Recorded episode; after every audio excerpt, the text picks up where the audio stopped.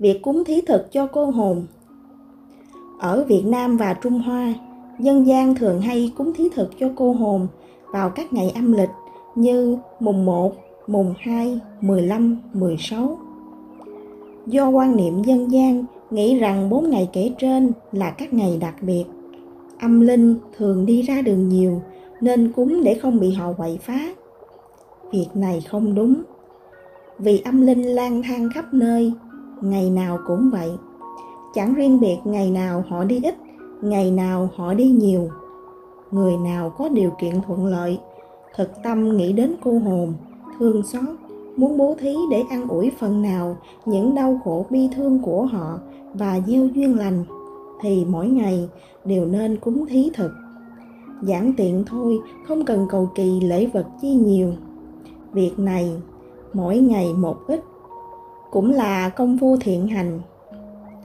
Chỉ cần thực tâm gieo duyên lành, thuần túy quan tâm và chia sẻ đến các cô hồn, chẳng mong cầu phước báo đến với mình. Chẳng nghĩ rằng mình đang làm việc thí thực là đang tích phước, thì phước báo ấy chẳng thể nghĩ bàn. Đời sống của người đó tự nhiên được an lạc. Người cúng thí thực, nếu tâm tình không thực sự quan tâm đến cô hồn, mà là sự mong cầu đổi chát cúng để được buông mây bán đắt thì chỉ chiêu cảm thêm những âm linh có lòng tham, ích kỷ giống mình đến gần mình. Cuộc sống người ấy cũng dễ xảy ra thêm nhiều việc không hay do các âm linh bất thiện ở gần mình quá nhiều. Cúng thí thực là điều tốt. Khi thực sự người làm việc ấy có tâm tình thương cảm, quan tâm đến các cô hồn lang thang vất vưởng chỉ cần một trong các món như chén nước chén trà, nén hương, ít bánh hay chén cháo trắng cũng là quý báu. Người cúng thí thực, bày đầy bàn những món ngon vật lạ mà lòng chẳng thực nghĩ đến việc bố thí. Chỉ mong được phước báo về mình thì vô nghĩa lắm vậy.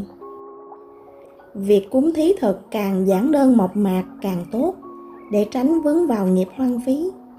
Chỉ nên cúng đồ chay, hoa quả, bánh ngọt, trà nước nhẹ nhàng không nên cúng heo quay, thịt cá, các loại. Dính vào sát nghiệp, các vật thực, đồ cúng sau khi cúng xong thì tuyệt đối không đổ bỏ rác. Vì âm linh chỉ cảm nhận tâm tình quan tâm của người cúng, rồi họ thấy an lạc, chứ đâu có ăn uống gì đâu vật thực. Nên đồ dùng ấy, người cúng ăn được thoải mái, không ảnh hưởng chi cả. Chỉ tránh việc bị bụi hay tàn nhang vấy bẩn thì gạt bỏ phần ấy ra có thể cho các con vật khác dùng cũng được.